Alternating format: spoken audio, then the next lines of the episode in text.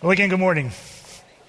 Thank you for being a part of the Hershey Free Church this morning. My name is George Davis. Some of you are new to our church. I want to thank you for joining us this morning. It's a heavy topic this morning, but it's one I think we need to address. So, by God's grace, we can, we can talk about this together over the next few moments.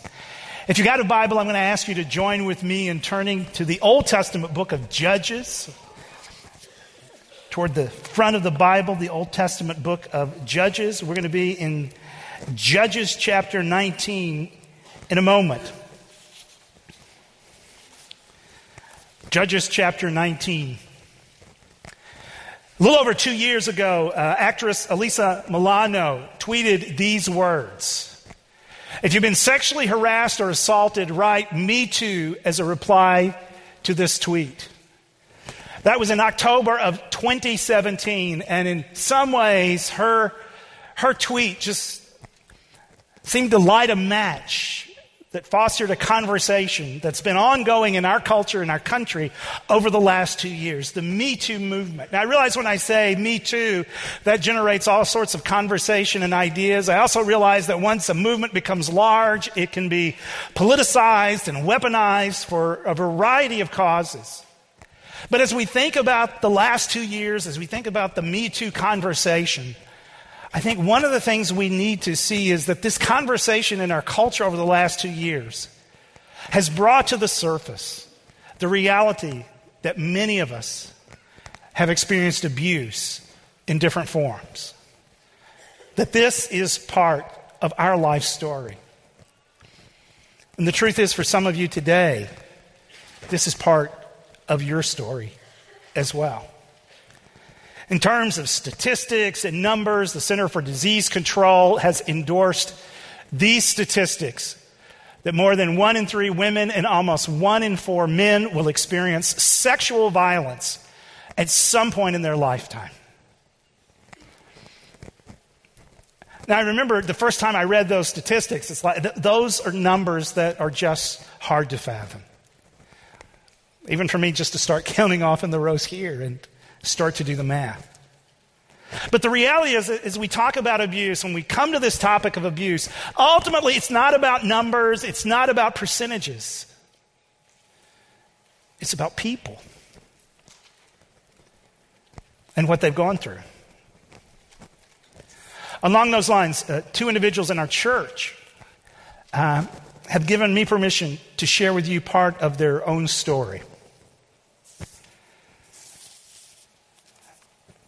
So one man in our church writes, and I quote, I was sexually abused between the ages of five and nine by a teenage female cousin, whom, to my understanding, was sexually abused herself. With this happening to me as a child, I did not fully understand how this abuse really impacted my life for decades to come. He continues. The reality of what happened appears in the person I had become due to the abuse. The abuse had a dramatic impact on how I approached relationships and my ability to maintain a healthy relationship. My first marriage ended in divorce for several reasons, but in the mix of it all, this factored heavily in the actions that were taken at the time. I remarried years later and have been married now for 18 years. The first 15 years of this marriage was a struggle again because of the abuse. A woman in our church writes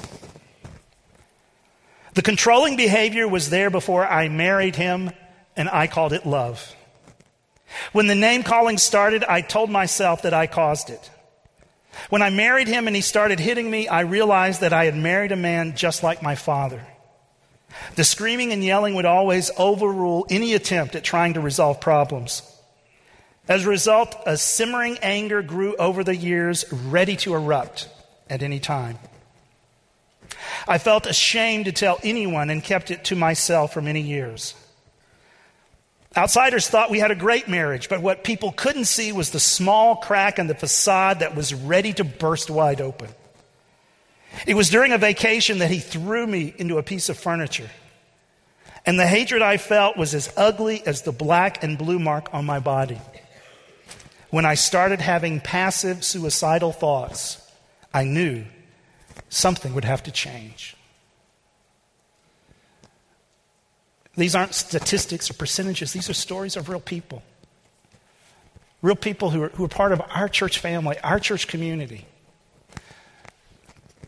People we serve with, people we connect with, and the truth is, they're not alone in our church community.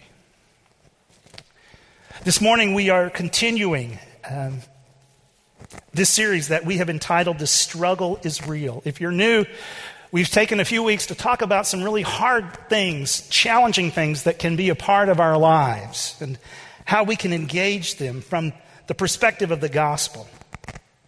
And for some of us, when we talk about the reality of struggle and the challenges in our lives, that includes the issue of abuse in a variety of forms.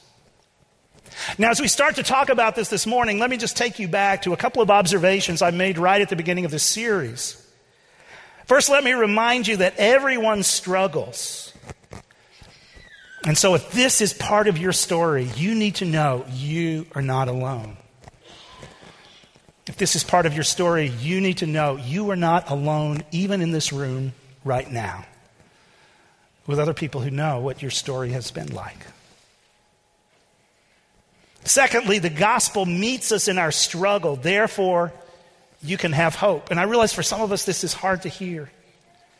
But part of the reason I'm sharing these two stories are these are two individuals that in the course of their life story would tell you how the good news of Jesus Christ has brought about hope and healing, even in the midst of this trauma.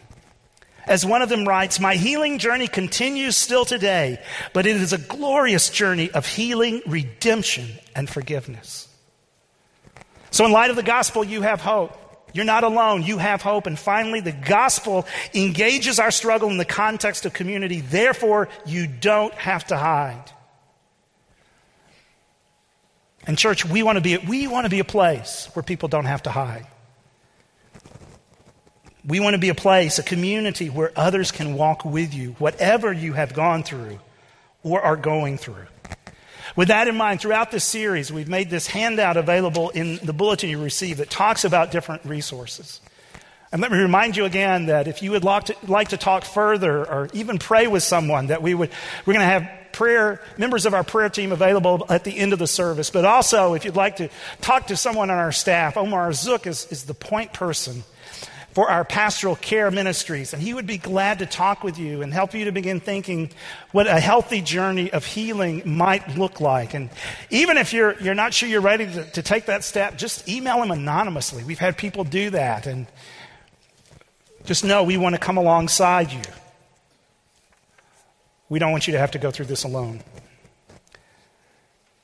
In a similar way, this is why right now our staff together is going through a 12 part curriculum on how we can become a church that responds well to those who were abused. We're going through this together as a staff because we really want this to be a place where you don't have to hide. We want it to be a place where you know you're not alone, a place where you know you have hope, a place where you don't have to hide. So, with that in mind, let's now come to this, this scene in the book of Judges. Now, let me just give you a little background if you're not familiar with the book of Judges. So, this book takes place in the history of Israel. The, the people, this, this new fledgling nation, has moved into this land that we sometimes refer to now as the land of Israel, the land of Palestine. And, and they have moved into this land with such high hopes, right? The, these are the people of God, they're on God's mission. But once they get into the land, things don't go according to plan. And the book of Judges recounts a a time in the life of Israel before the nation actually had a more centralized government, before it had a king, a united monarchy. And as we read the description of this season in Israel's history, we discover that the nation seems to go through this repeated pattern. As I said, there were such high hopes when Israel moved into the land, but now those aren't materializing. And now that they've settled in, they're easily distracted. Easily distracted by all sorts of things, including foreign gods and deities. And so Israel in the book of Judges seems to hit this cycle over and over again. A cycle where they engage in sin and disobedience toward God, and, and God uh, brings in some level of, of, punishment, often through foreign oppression, and the people cry out to God, we'll be better, blah, blah, blah. And, and then God provides a leader, and then in the book of Judges, these people are called judges. That doesn't mean they're a judge in the legal sense. It's more like a military leader or a tribal leader. And, and the, you know, the judge comes, and there seems to be a season of peace and restoration, and then once the quiet comes back, we hit the cycle all over again. But in the book of Judges, you need to understand it's not simply a repeating cycle, it's also a cycle that is spiraling downward. And this becomes very apparent by the time we get to the end of the book, as the author tells us several stories that are deeply horrific and deeply troubling, including the story of abuse and sexual assault in Judges 19. So now let us come to this text. Here's how this story is introduced to us. Notice Judges 19:1. In those days Israel had no king. Now pay careful attention to this phrase. This phrase is repeated 4 times in the final section of Judges. Twice it is given further explanation. In, these, in those days they, Israel had no king and everyone did what was right in his own eyes. And in fact, it's with this phrase that the book ends. This is the moral framework with which the author is telling these stories. He's wanting us to see that this was, this was a troubling period in Israel's history. It's like he gets to the end of the book and he says, Here's one more example of the moral disorder. One more example of what happens when people do what's right in their own eyes one more example of what it's like in this country because we have no king. There's, there's no one pulling us forward. So everyone is doing their own thing. And here's one of the results of what happens when everybody does his own thing. When everybody does his own thing, the people in power take advantage of those who don't have it, and others get hurt. That always happens. And that's what's happening in the book of Judges. The, the author of Ecclesiastes put it this way. Again, I looked and saw all the oppression that was taking place under the sun. I saw the tears of the oppressed, and they had no comforter. Power was on the side of their oppressors, and they had no comforter. In so many ways, that was the period of the Judges. Now, for us today, each of us, we're in different networks of relationships we're in schools, we're in workplaces, we're in communities, we're here at church, we're in families, we're in marriages. But understand wherever you find these networks of people, where other people in some ways are related, there you also find power. And central to the experience of abuse is the misuse of power. The stories I just told you one involved an extended family, one involved a marriage, yet there was the misuse of power. And one of the tragedies of abuse is this it turns environments that should be life giving, places that should be places of flourishing, like marriages and families, and it turns them into places of trauma and pain. So the author is telling us this is just one more story of people doing what's right in their own eyes and using their power for selfish purposes. And when this happens, people always get hurt. And I think, therefore, underlying, just right below the text of Judges, is this question Where can we find a king? Where can we find a king? Where can we find someone who uses power without abusing power? Where can we find someone who shows us what this looks like. So, with that introduction, the story begins. And here's what we read as we continue in Judges 19. Now, a Levite who lived in a remote area in the hill country of Ephraim took a concubine from Bethlehem in Judah. But she was unfaithful to him. She left him and went back to her parents' home in Bethlehem, Judah. After she had been there four months, her husband went to her to persuade her to return. He had with him his servant and two donkeys. She took him into her parents' home, and when her father saw him, he gladly welcomed him. His father in law, the woman's father, prevailed on him to stay, so he remained with him three days, eating and drinking and sleeping there.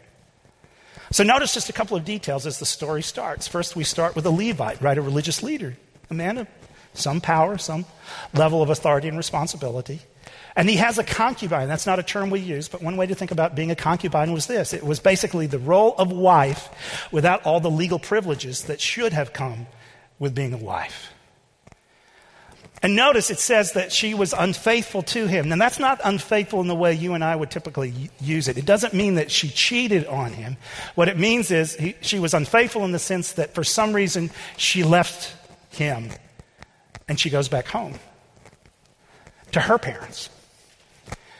And then four months later, the Levite, her husband, decides to go and seek to win her back, to persuade her. And there, therefore, we now see everybody, right, in, in the house of mom and dad. And the story continues. On the fourth day, they got up early and he prepared to leave, but the woman's father said to his son in law, Refresh yourself with something to eat, then you can go. So the two of them sat down to eat and drink together. Afterward, the woman's father said, Please stay tonight and enjoy yourself. And when the man got up to go, his father in law persuaded him, so he stayed there that night. And then on the morning of the fifth day, when he rose to go, to the woman's father, the woman's father said, Refresh yourself, wait till afternoon. So the two of them ate together. Then, when the man with his concubine and his servant got up to leave, his father in law, the woman's father, said, Now look, it's almost evening. Spend the night here. The day is nearly over. Stay and enjoy yourself. Early tomorrow morning, you can get up and be on your way home. So notice what happens. So the Levite, right, he comes to his in-law's place. He's going to win her back. And, and day after day, the father-in-law said, no, just stay another night. No, no, refresh yourself. And, and finally, the Levite, we're done. So they head out. And as they head out, toward the evening, they, they need to find a place to stay, and they're coming near the ancient city of Jebus, which we now know as Jerusalem. But at the time, it wasn't an Israelite city, so we can't stay there. Those aren't our people. So they find themselves in this community known as Gibeah. And they wait in the city center for someone to offer hospitality, which would just have been culturally expected. And finally, an old man does, and he, he invites them to stay with him that night. But once there, the night turns ominous. We are told that wicked men come to the house demanding to have sex with the old man's guest. And the host refuses. He even offers to send out his daughter for their pleasure. But they don't listen, and we pick up the story in verse 25. But the men who would not, would not listen to him, so the man took his concubine and sent her outside to them, and they raped her and abused her throughout the night. And at dawn, they let her go. At daybreak, the woman went back to the house where her master was staying, fell down at the door, and lay there until daylight. When her master got up in the morning and opened the door of the house and stepped out to continue on his way, there lay his concubine, fallen in the doorway of the house with her hands on the threshold. He said to her, Get up, let's go. But there was no answer. Then the man put her on his donkey and set out for home. It's hard to it's just hard to fathom what she experienced that night. And when light finally breaks, she is lifeless at the threshold of the door.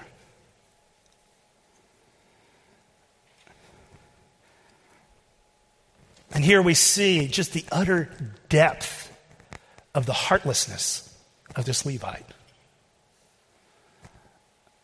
Not only did he send her out, not only did he fail to protect her, he simply looks at her and says, Get up.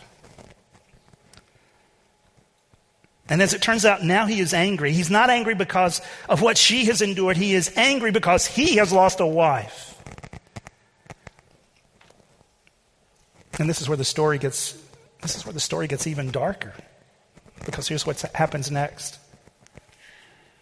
When he reached home, he took a knife and cut up his concubine limb by limb into 12 parts and sent them all into the areas of Israel. Everyone who saw it was saying to one another, Such a thing has never been seen or done. Not since the day the Israelites came up out of Egypt. Just imagine, we must do something, so speak up.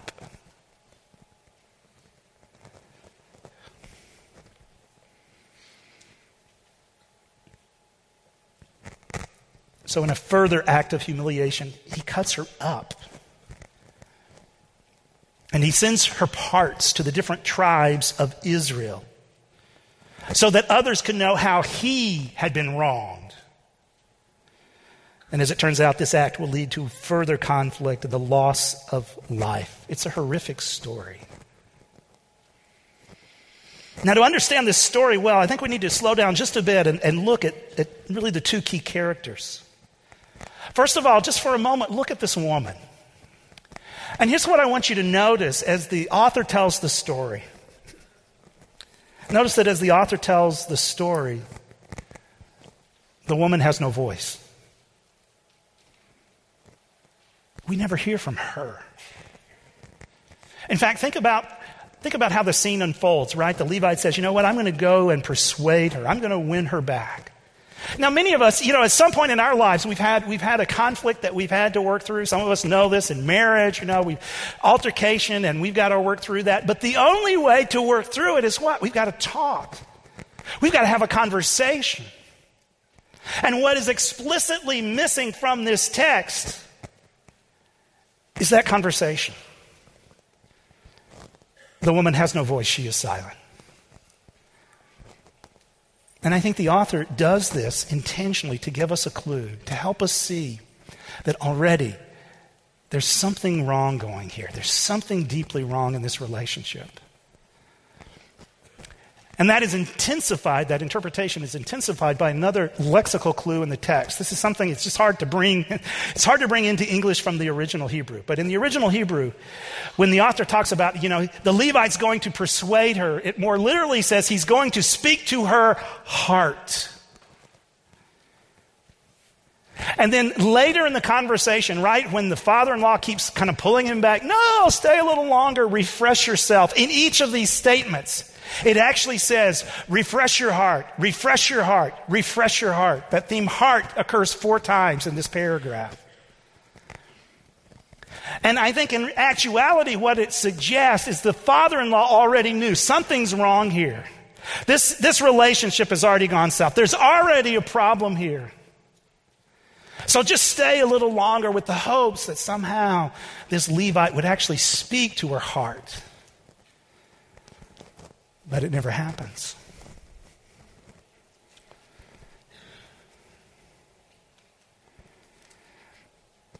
So I think the author wants us to see you know what? There's already a problem here. In some sense, the abuse is already taking place, even before we get to the assault in Gibeah. And what this text, I think, is encouraging us to see and understanding this story is that the problems in the scene are are more complex and complicated than we first realize. And personally, I find this challenging and helpful for this reason. Because it reminds me that the nature, the impact of abuse can be deeper and more multi layered than we might first think. And particularly for those of us who haven't experienced this firsthand, we need to understand that. Earlier, I read to you part of the story of my friend who went through sexual abuse. As he describes his story, he continues this way The abuse caused a loss of identity, a loss of self so great that I struggled to have direction in life. Who am I and what do I want out of life? There was no direction. This loss of identity led to complete and total dissatisfaction with my life. He said, I was always dealing with thoughts of how could things be better if, if I had a different job, if I'd married someone different, if I had a different life. I got to tell you, when I first read this, I just kind of, I just put it down and I go, wow, I didn't know. I, I didn't know that's what my friend had gone through. I didn't, I didn't realize how complicated this issue could be and the impact that it could have over decades. It can be more intense and long lasting than we initially realize. And I think in some sense we're given those same clues as we look at the woman in this story. In addition to looking at this woman, look at the Levite for a moment. And if, if you continue to read this story, you will discover that he is very self serving and manipulative. In, in, the next chapter, he recounts the scene of what happened, the attack to others, but he does it in a self serving, manipulative way. And once again, I think this is helpful in understanding abuse because it challenges, to, challenges us to see how cunning, how manipulative those who abuse can be. Recently, in, in, preparation for this series, I sat down with a group of mental health professionals in, in our church, and it was so helpful. We, we just had conversations about these different topics. And as we were talking about abuse, we, we, we moved to the topic of, of emotional abuse, and they just shared with me what, you know, what this could look like, what, could, what it could entail, and what people experience. They shared the fact that these can include relationships with lots of criticism, controlling behavior, name calling, degrading comments, blame shifting. Over time, these interactions can produce fear, depression, difficulty relating to others, perceptions that I deserve what I'm getting, and ultimately deep and lasting shame. And I think the Levite is a reminder of how cunning and manipulative abusers can be.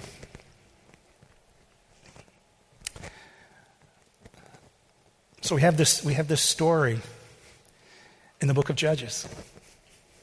A story that is unsettling to read, this story that kind of brings to the surface the reality of abuse and what that looks like. And, and now let's just, just take a couple of minutes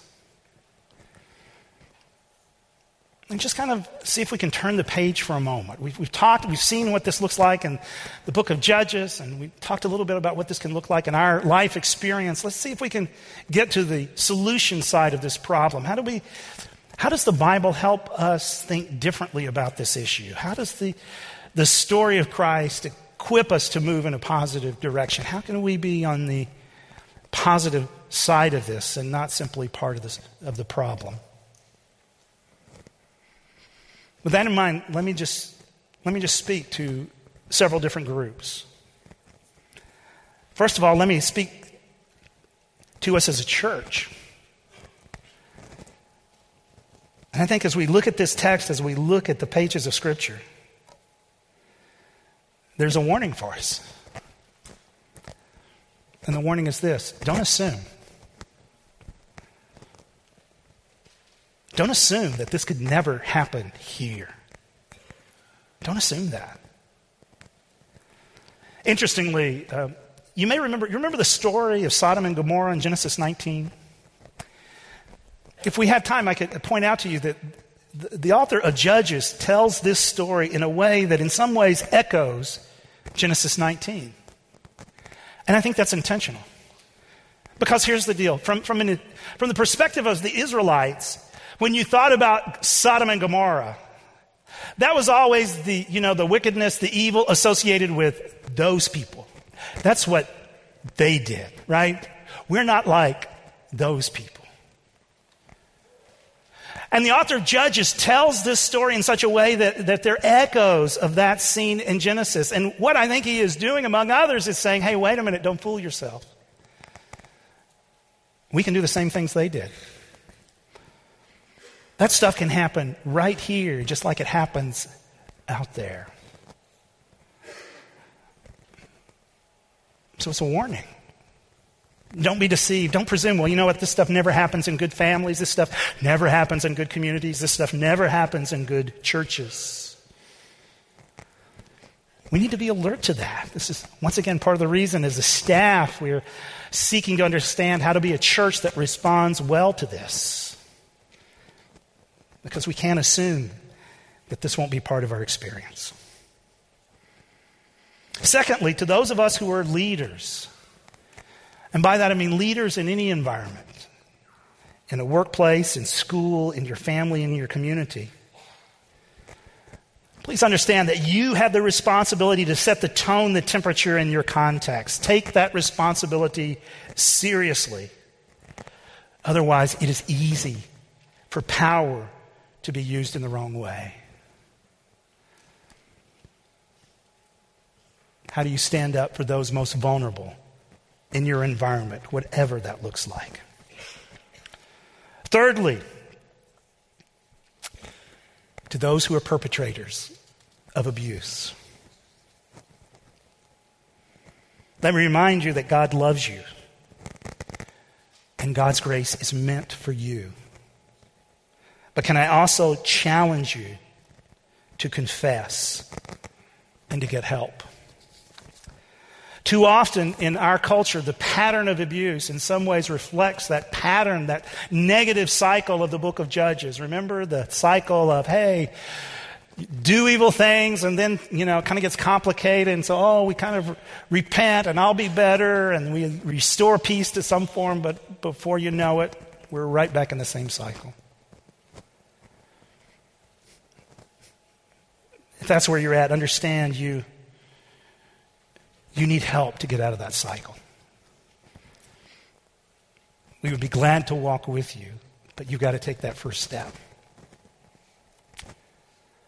And finally, to those of you who have experienced this or are experiencing this, please know we as a church, we grieve with you. Now, in saying that, I can't pretend to know what you have gone through or what you are going through. We can't pretend, all of us, to have known what your situation has been like. But what we can do is walk with you. And what we can do is stand with you at the foot of the cross. And if this has been your experience, I just, I just I think there is something powerful about standing here with a recognition of what Christ has done for us on the cross. Something powerful, and it can be part of your journey of healing to stand here and realize you are not alone.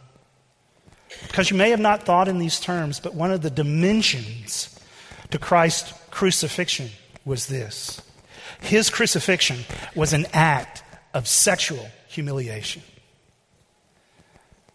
Now, I know for most of us, when we see pictures, portrayals of Jesus on the cross, he's usually wearing a loin cloth. But most likely that was not the case. The standard Roman practice for crucifixion was to remove all clothing before anyone was nailed to a cross.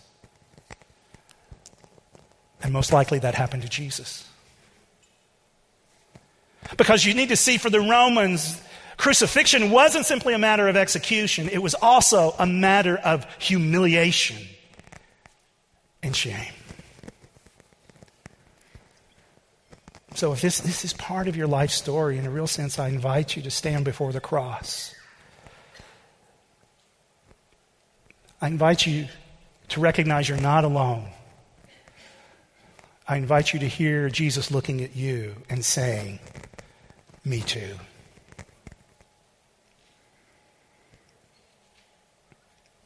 Likewise, if this is part of your story, let me remind you that what you have experienced is the abuse of power, the misuse of power. And that brings us back to that question where can we find someone who will use power well? And once again, that brings us to Jesus. Jesus, the one who taught his disciples this way in Luke 22. The kings of the Gentiles lord it over them, and those who exercise authority over them call them benefactors. But you are not to be like that. Instead, the greatest among you should be like the youngest, and the one who rules like the one who serves. Jesus was preparing his disciples for the cross. Jesus was preparing his disciples for what was about to happen.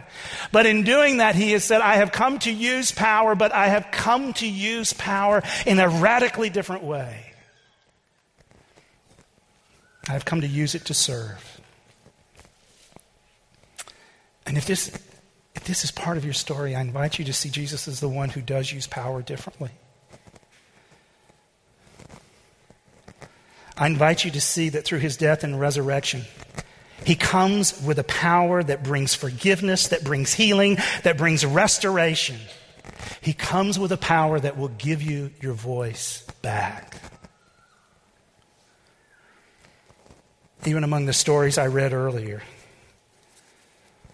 the woman who had gone through that marriage, in recounting her story, talked about the the value of counseling and what that journey had looked like and the friends that had been a part of that journey. But then she said this The ultimate healer was and is Jesus Christ, who gave me true joy and a purpose in life. Likewise, my friend who was abused as a child said he, he's reached a point over the last several years where, in the course of, of working with others and counseling, he had been challenged to understand his identity in Jesus Christ. In essence, he'd been challenged to stand here in front of the cross. And it was, it was through that journey of beginning to understand his identity in Christ that he said there, the cracks begin to open in the lies that I had believed. The cracks begin to open in the shame and lies that had held me bondage, and God's light began to shine through. And that can be your story as well. So know this if abuse is a part of your story, we hear you. We want to walk with you. You don't have to go through this alone.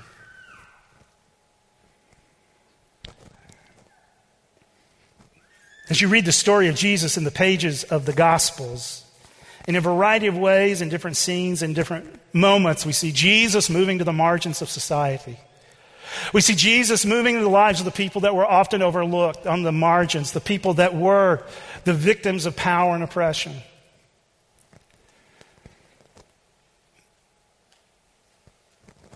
And we see Jesus engaging them with these words Come to me, those of you who are burdened and weighed down, and I will give you rest.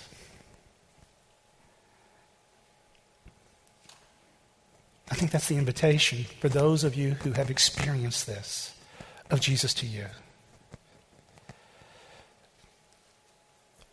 The invitation that, in the context of this relationship with Him,